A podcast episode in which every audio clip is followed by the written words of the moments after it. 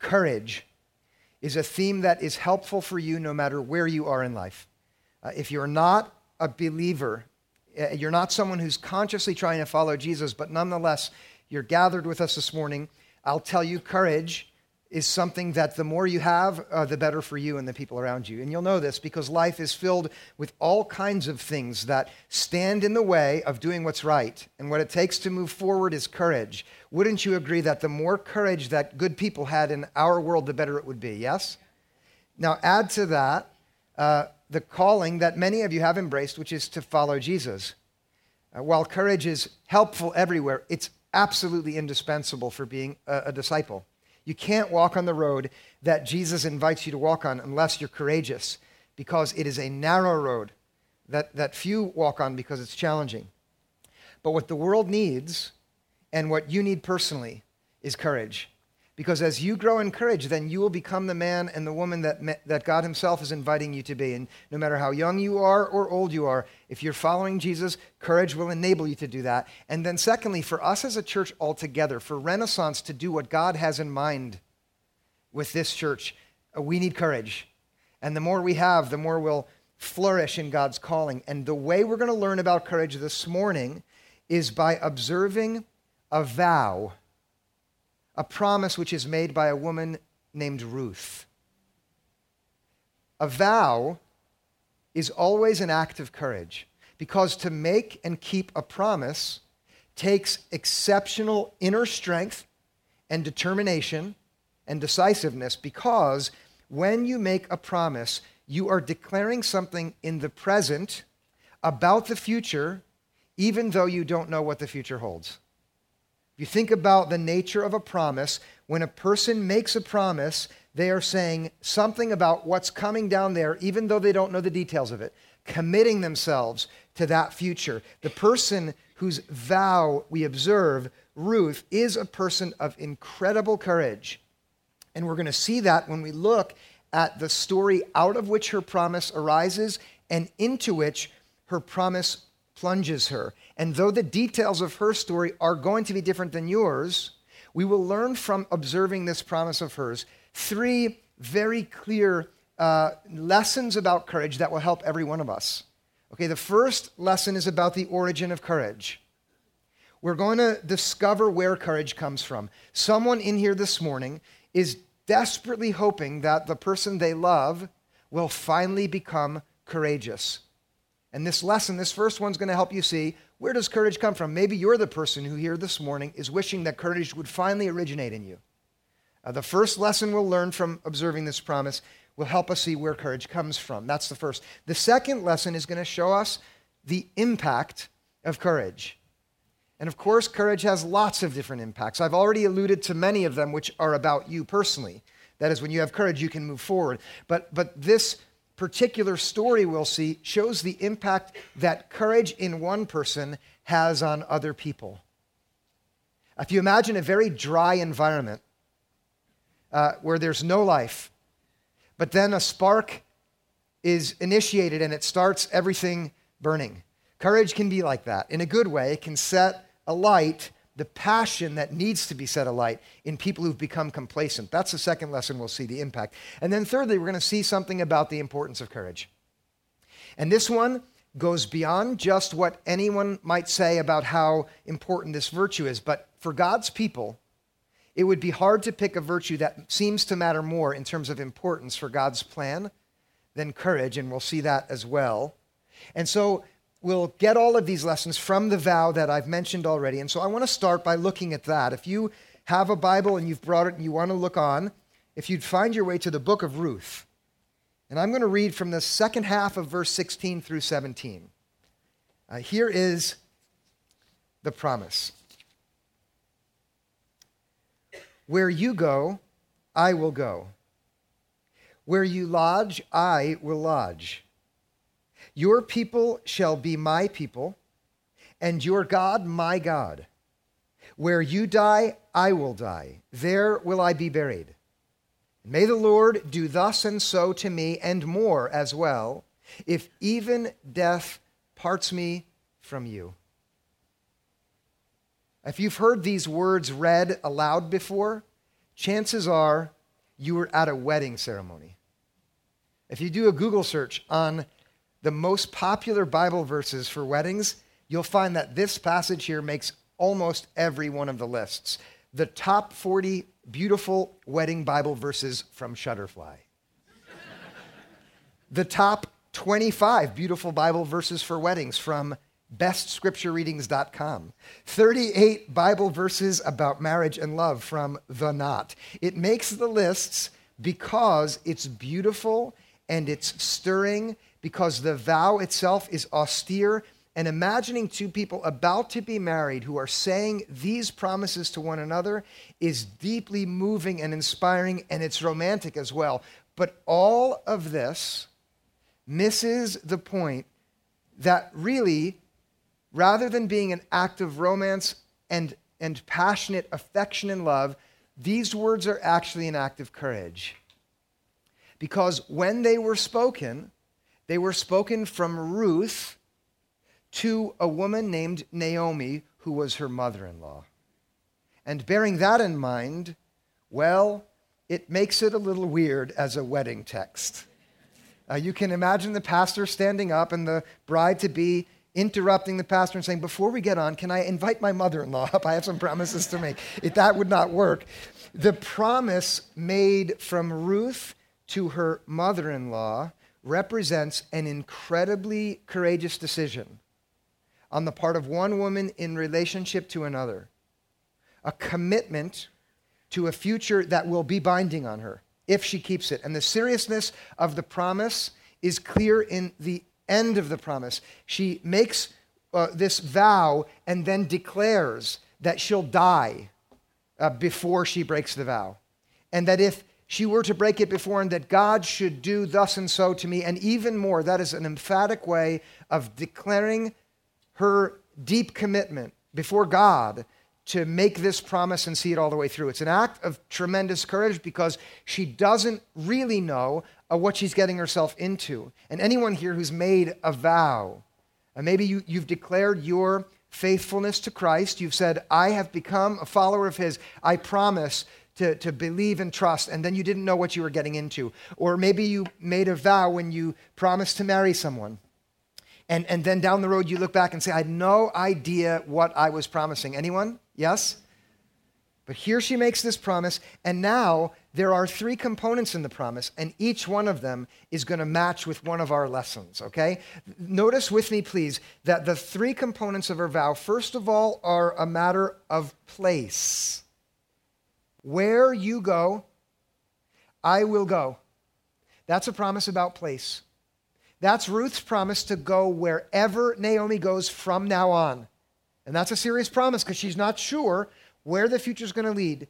But first we'll learn from that part of her promise, place. Where you go, I will go. Secondly, look at the second part of the promise. Your people shall be my people. That's a promise about people.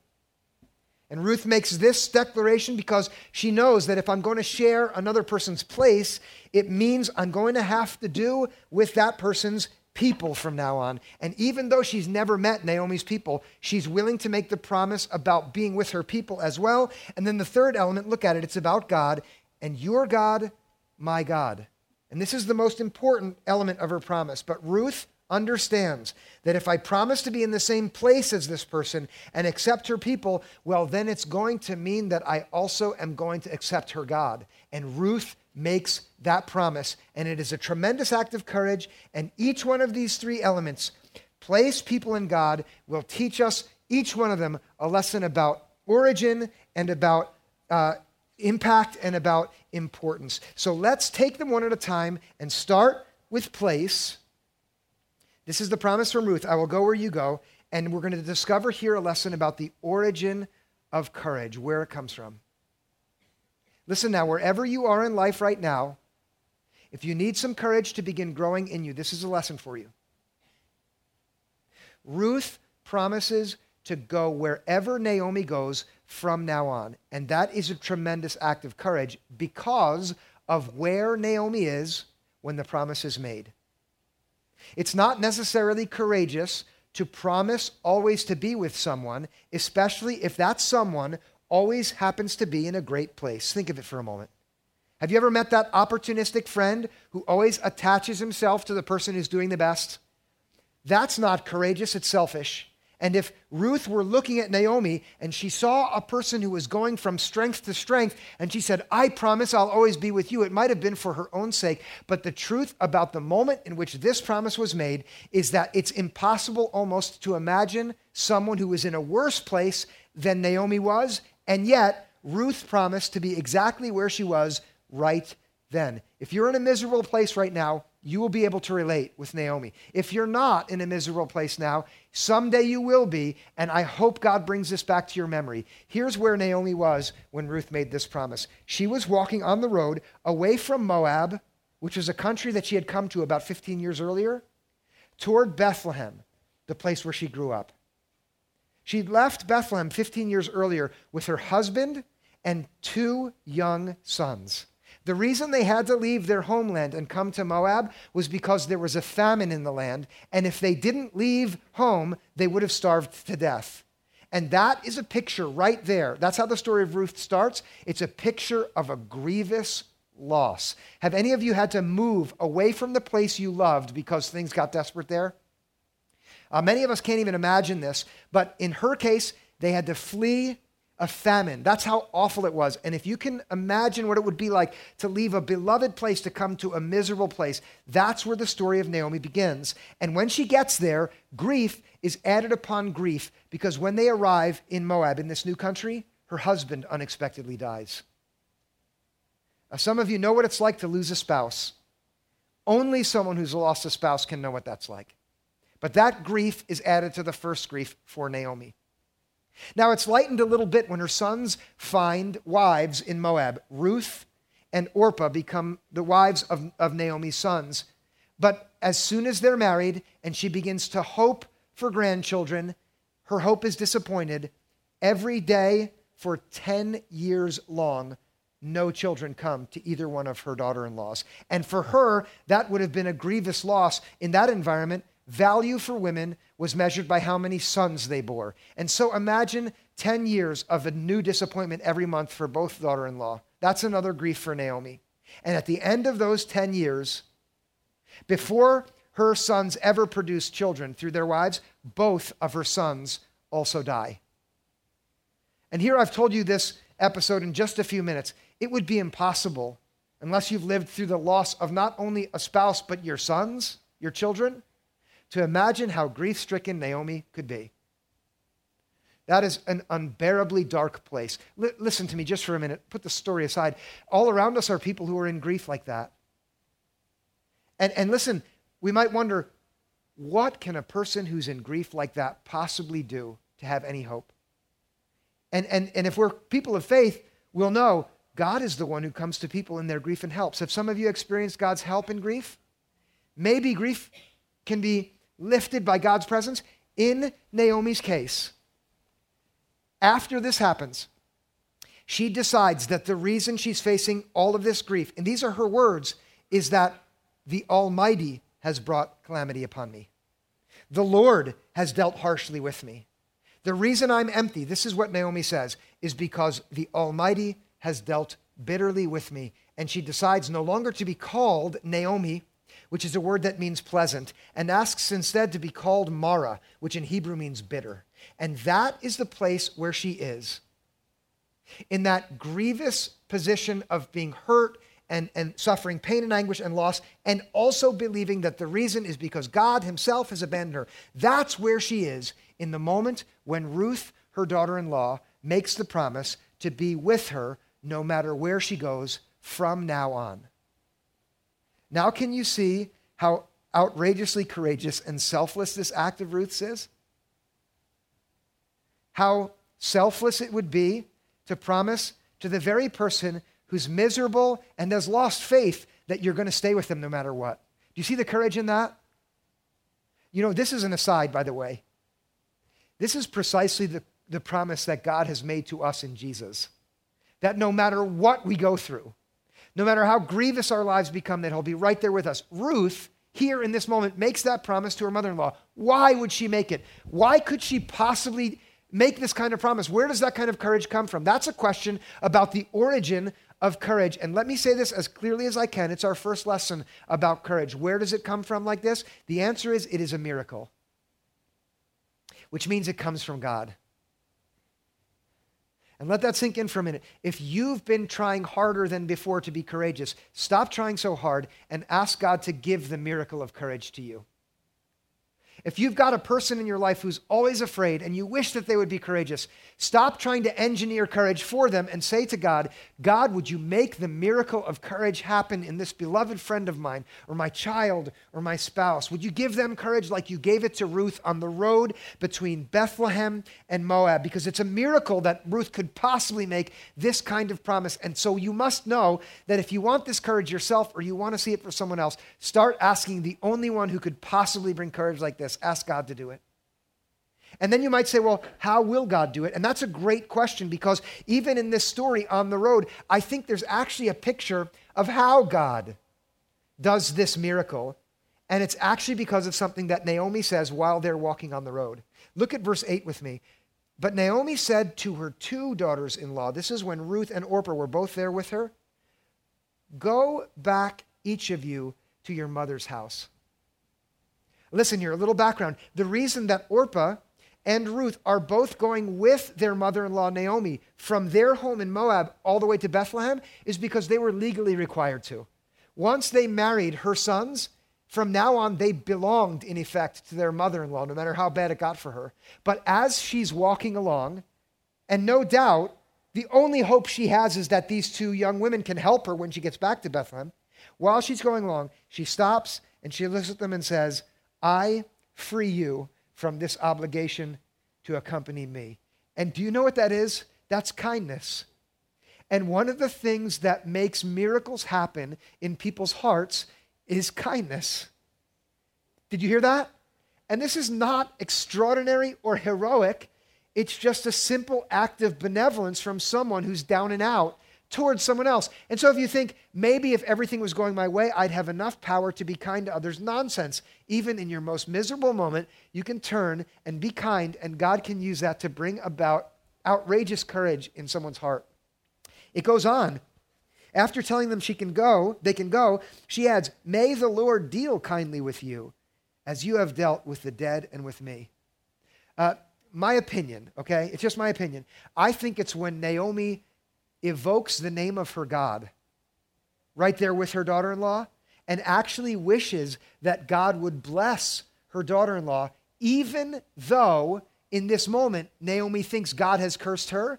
That is so selfless and so other-centered and so benevolent. I think that's how God made this miraculous act of kindness grow in Ruth's heart. Imagine it. You've seen someone who believes God's against me, but yet still she turns and wishes God's goodness on others. If you're in the bleakest place, you can still do that. You can still wish God's kindness on others. And I think the origin of ki- of, of courage here, the, the ability to make this promise to be in the same place as her mother-in-law, comes because God uses kindness to do miraculous things. That's our first lesson. It's pretty good, isn't it? There's a second lesson. You ready for it? Okay, you are, so I'm going to keep going. The second part of the promise was about people. Not only did Ruth promise to be in the same place as her mother-in-law, but to be with the people that her mother-in-law would be with. And remember now, Naomi grew up in Bethlehem, so that's her people. Ruth didn't. Ruth was in Moab all her life. It's on the way to Bethlehem where she makes this promise. She doesn't know anybody in Bethlehem, but still she says, I'm not only going to be where you are, but I'm going to be with the people you are going to be with. As the two now, because Orpah goes back to Moab, as the two are making their way toward Bethlehem, the narrator of the book of Ruth introduces us to the first person, which is one of the people that Ruth made a promise about, even though she didn't know, who she'll meet when she gets to Bethlehem. And it's a man. And he's a man of valor, which means he's a good man and he's a powerful man, but he uses his power in good ways. And his name is Boaz. Boaz happens to be a relative of Naomi's. Uh, but of course, Ruth doesn't know that. And Boaz also happens to be a landowner. He owns a field which grows barley. And all of this happens to be taking place at the time of the barley harvest. And when they arrive in Bethlehem, the first thing which Ruth does to care for her mother-in-law is to go into the fields to glean. And this was a convention in, in ancient Israel where poor people who didn't have any money at all and no hope, and widows who also would have had no hope, they would go into the fields, and on the edges, just on the edges of the fields and on the corners, they would be allowed to take what they could gather. Usually they'd get a handful or two in a day. And when Ruth goes out to glean, guess whose field she just happens to end up in? Any guesses? Boaz's. Do you think this is a series of sort of coincidences randomly? If you think that, let me tell you, the story wants us to understand that when a person makes a courageous vow about God, God is ready to honor that vow with his presence at each step. And she ends up in Boaz's field, and there she begins to glean. This is an act of courage on her part because the gleaning environment was a dangerous place. Workers who were paid to work didn't like uh, sort of freeloaders coming to take some grain. But Ruth ends up in Boaz's field, and here's how we're introduced to the man Boaz. In chapter two, verse four, he comes into the field, and look at this. Just then, Boaz came from Bethlehem, and he said to the reapers, "The Lord be with you." They answered, "The Lord bless you." You must use your imagination. Here's a man, Boaz, who owns the field. He's in charge of all of the people who have come to work that day. He leaves the village or the city of Bethlehem to go out to the fields. And when he arrives, the first thing out of his mouth to his workers is, "The Lord be with you." That is, he takes upon his lips the name of his God, and he expresses his wish to all of his workers that God himself would be with them on that day during work. How many of you work in an office where the first thing that happens when your boss comes in is, "The Lord be with you"? Notice the response from the workers. "The Lord bless you." Here are workers who are glad that they work for a man who wishes that God would be with them. And they wish God's blessing back upon him. It should not be something that is too high for us to wish for, that we can bring God into the places where we work. Of course, we have to be cautious and respectful, but that doesn't mean that the people who work for us, and some of you have people who work for you, shouldn't know that you are a person who wishes God's presence upon them. And if you do this, you'll notice that over time, they'll wish God's blessing upon you. This is what Ruth sees while she's in the field. Having followed through on this vow to be where her mother-in-law is, she sees this about the people that she's now become a part of. And what it does is it inspires her to another act of courage. This is going to show us about the impact of courage. She goes away from the borders of the field where there was just a little bit of grain. And by the way, we know this, that in this day, the people of God, they had begun to follow the letter of the law, that they should leave some grain for those who are gleaning without really following the spirit of the law. Do you know the difference between those two? The spirit of the law from God's people was take care of the neediest, because God himself loves every orphan and widow and cares deeply about them. And when his people neglect them, it breaks his heart and it, it arouses his anger. But what had happened in this time is God's people had just begun to follow the letter of the law rather than the spirit. So as long as there was one tiny row of grain, they could say, yeah, we did what we're supposed to do, even if it wasn't enough. But what Ruth does in this moment when she hears Boaz is she goes to the foreman, and look at what she says to him. This is in verse seven. This is uh, Ruth to the foreman. "Please let me glean and gather among the sheaves behind the reapers."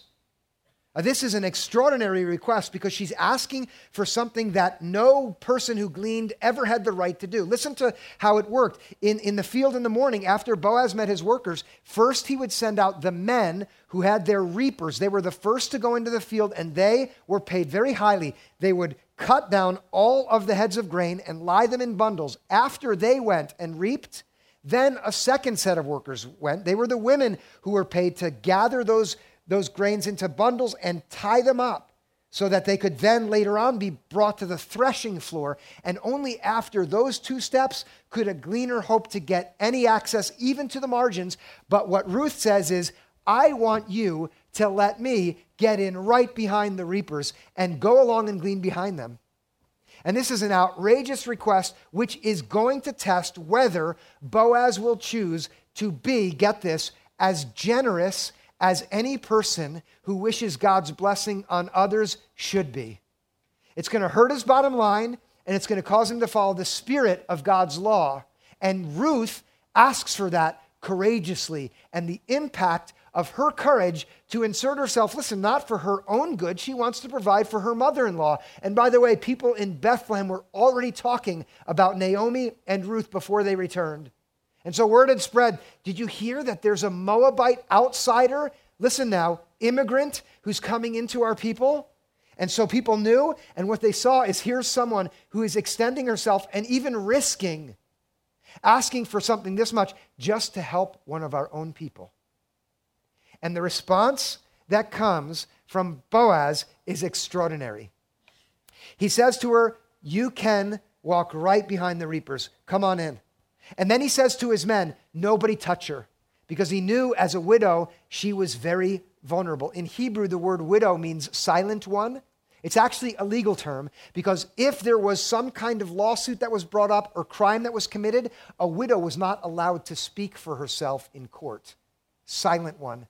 Nobody touch her, Boaz said to all of his workers. He let her drink from the workers' fountain all day long. At the end of the day, he came through, he said, you're going to come to my table. He cooked and served her food along with others. There was so much that she had leftovers that she could bring home for her mother-in-law at the end of the day. And before she left, he gave her a, a, a large a bag and said, I want you to fill it up with grain. And she walked out of there with an ephah of grain. Ephah. See, it doesn't strike you as a lot, right? Because who? What's an ephah, right? This is what an ephah is. A worker who was one of the reapers could hope to get one or two pounds of grain for his day of work. An ephah is twenty-nine pounds of grain. And all of this is in the story to show us the impact of courage. And the impact of courage is twofold. It's brilliant. It leads to God's provision for this young widow for her mother-in-law.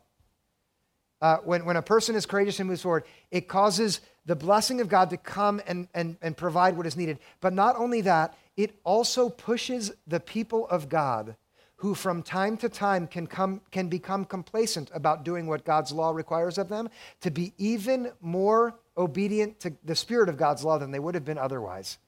That is, the courage of a young Moabite woman pushes Boaz and the people around, around him to become even more godly than they would have otherwise been. And that's not too great a lesson for us to take for this second lesson, that the impact of, of the courage of God's people is that it causes people who were otherwise not necessarily going to be outrageously generous or kind to change the way they are in the world. Do you know that not only people out there, but even people in here, us as God's people, we need the impact of other people's courage to move us forward in kindness. Do you see that?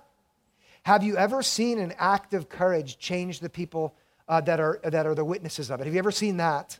Uh, one, one of the most powerful moments I've ever seen in which that happened, happened when my five-year-old son, Duran, this is my oldest son who's adopted, was outrageously courageous and kind.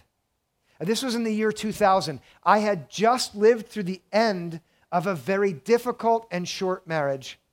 And, and the son who was born to us, Abraham, nineteen days old at that time, he and his mom and Duran, they went down to Virginia. And, and only people who live away from their children know how hard that is. Some of you know what it's like, right? So Christmas passed. I was alone. At Easter time, I had Duran visit me. And my friend Vito and Monique, they knew how brokenhearted I was. And so they invited me to come to Brooklyn. And they said, why don't you come and have Easter dinner with us? And we'll get an Easter basket together for your son. And he can go Uh, on an Easter egg basket hunt. Does anyone remember doing that when you were a kid? Imagine doing that in beautiful Carroll Gardens in an alleyway between the garbage cans and weeds. Vito and Monique set this up for Duran. I sat back empty watching this happen. I was like Naomi, by the way, in those days, thinking that the hand of the Almighty was against me, and that's why I'm so bleak and alone. But they made this Easter basket for Duran. We came in after he brought it in, and he said to me, uh, Dad, can I have some candy? I said, not until you finish your dinner. And, and then the dinner was set, and Monique was in like this organic vegetable phase at that time. Every five-year-old loves that phase, right? He didn't touch even one morsel of his meal. And I said to him all along, you can't have any of that candy if you won't eat your dinner. And he said, I'm not feeling well, I'm not hungry. And so he didn't eat his dinner. I carried his Easter basket as we left and got onto the subway. And, and you know, those five-year-olds love the subway, right? As we got on and sat down, he watched with excitement as the door opened and new people would come in and off. And here's where the story got really awful. At the third stop on the subway, there was a little girl who stepped on, and she was about my son's age, looking down at the floor, and she was like that. And then a, a woman came in behind her aggressively and smacked her on the back of the head. And the girl just went like that, and the woman said, I should have left you at the last stop. You are worthless. Sit down. The girl went and sat down emotionless. And, and I and just about everybody else on the subway car, we just looked down at the floor because it was too uncomfortable. The mom said, you are useless. And we all just sat there staring. Now the doors closed, we started going. And Duran said to me, and he said it loud enough for everybody to hear, Dad, can I have my Easter basket? And I said to him, and I wanted to be a good father in this moment, you didn't eat your vegetables, you can't have it. And then he said, I don't want it for me. I want to give it to that girl. He grabbed it and he stood up, he walked right over and he set it on her lap. And that is an act of courage from a five-year-old to stand up to something that is awful. And listen now, we don't know what that mom was going through. Maybe some of us, God help us, will be in moments where that's all we can do as parents. Who knows? But what I do know is that in that moment, the light of God's grace and love in a gentle and an unobtrusive way came through a five-year-old who had nothing but a, a little basket of candy to give. And the impact of his courage in that moment, I'm sure, was hard to overestimate. For me, it surely was. And for other people who've heard this story, it has been. And the lesson here, just as the lesson from Ruth and her courage, is that when we are courageous, what we do is we invite the people of God, even the people who are already following him, to be more courageous and more gracious and more kind. And we ourselves are prone, if anything, to underestimate the impact of our courage. And so you listen now, whatever subway car you find yourself in, where what's needed is an act of kindness, but it will only happen if you're courageous. Here in this moment, you ask God for the miracle of courage to begin to originate in your heart like it did in Ruth's heart on that road, and then for God's power to enable you to be courageous and watch the impact that God brings through it. In Ruth's case, the impact is not only that she awakens Boaz to greater courage than he otherwise might have had, but the impact even extends all the way to God's plan. And this is the third part of her promise, the part about God. You'll remember that, that Ruth promised to go where Naomi went and to be with Naomi's people, but also to have the God that Naomi had from now on. And, and now, early on, she's just now learning about this God. But what she discovers after the act of un- unbelievable generosity that is evoked from Boaz, when she's back at the table with Naomi, that's when Naomi says, you know, Boaz is a relative of mine. And that means that he has accepted a responsibility as my kin to redeeming this loss that we've lived through because there's been no sons to carry on our name. And so she says to Ruth, you know that you are going to go now and remind him of his responsibility as one of God's people to accept the role of redeeming us from this loss by providing a child for us. Here's where the book gets romantic.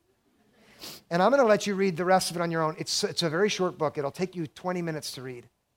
But it's beautiful what Ruth does and how courageous she is and how forward she is with a man to initiate and then to carry through uh, this responsibility of his to provide her with a descendant. And here we learn, as we look at what God does, about the last bit, the importance of courage. uh, because as a result of Ruth's determination to go to Boaz and to invite him to accept responsibility uh, for his role as the kinsman redeemer, what happens is the two, uh, they, they become mom and dad to a child, to a son. And they name that son Obed, which means worshiper in Hebrew. I think they named that son Obed, worshiper, because both of them grew to see that the God who responds to our courage is faithful and deserves to be worshiped.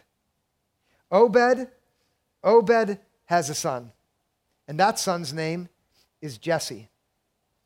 And then Jesse also has a son, and I want you to see in the book of Matthew who Jesse's son is. Look with me at the importance of courage when we go forward to the beginning of the Gospel of Matthew, an account of the genealogy of Jesus the Messiah, the son of David, the son of Abraham. This is Matthew's way of saying the story I'm going to share with you about the Savior Jesus, who is the Savior of the world, the Savior of every man and woman who, like all of us in here, are invited to put their faith in Jesus. They will be saved. Where did he come from? The author begins by unfolding the genealogy. In verse five, he gets to this. Salmon, the father of Boaz by Rahab. Pause there for a minute. Boaz, the man that we meet in Ruth, his mom was Rahab. If you were here two weeks ago, you heard me talk about the courage of Rahab. Do you remember that? Rahab gives birth to a son, and it's Boaz. That means his mom was a woman of courage, and I bet he learned courage from her. And Boaz, the father of Obed by Ruth. There's our story. Ruth and Boaz together have a child who worships God, Obed. And Obed, the father of Jesse, and Jesse, the father of King David. David is the king who wrote most of the book of Psalms, whose son gave us the book of Proverbs for the most part, who was the king of Israel at a critical moment in that uh, nation's history, and who received a promise from God himself that one day Messiah would come through David's lineage. And without Ruth, that promise would have come about in a different way. But here we see that God's honor honors courage by uh, showing us just how important it is that through the courage of Ruth comes the lineage of our Lord and Savior, Jesus Christ. Thanks be to God for the faithfulness of God and the courage of an ordinary person like Ruth. What will you do with this? I pray that it will inspire you to seek the origin of courage in God, acknowledge the impact of courage wherever you find yourself, and then to be driven by the importance of courage because of God's grace and faithfulness to bring about miraculous things through the ordinary steps that we take like Ruth did. Let's join our hearts now in prayer, asking God to make us courageous. God, we praise you for the beautiful gift of your holy word in Scripture. We thank you that in the New Testaments and the Old Testament as well, that you are faithful to declare your word to us for the beautiful and brilliant story of Ruth and her mother-in-law Naomi and the good man Boaz. We thank you because this story helps us see how we ourselves are invited into your story to be men and women of courage, no matter how young or old, so that we can move forward trusting you and being people of kindness so that you can use us to change the world, which is in such desperate need now as it always has been, of your transforming, miraculous power. God, we ask that this inspiring time would build us up so that we follow you more faithfully, so that we love Jesus and serve him more concretely in this world. And then we ask that you would use that to build kindness and courage in others and draw people to you. We want you to use us to bring others into your loving grace and salvation. God, thank you for Renaissance Church, for what a gift it is to us. Help each of us find our place in this church and help us all grow together as a church of courage and a church of kindness. And then use us to, to impact this world which you love. We pray this in Jesus' name. Amen.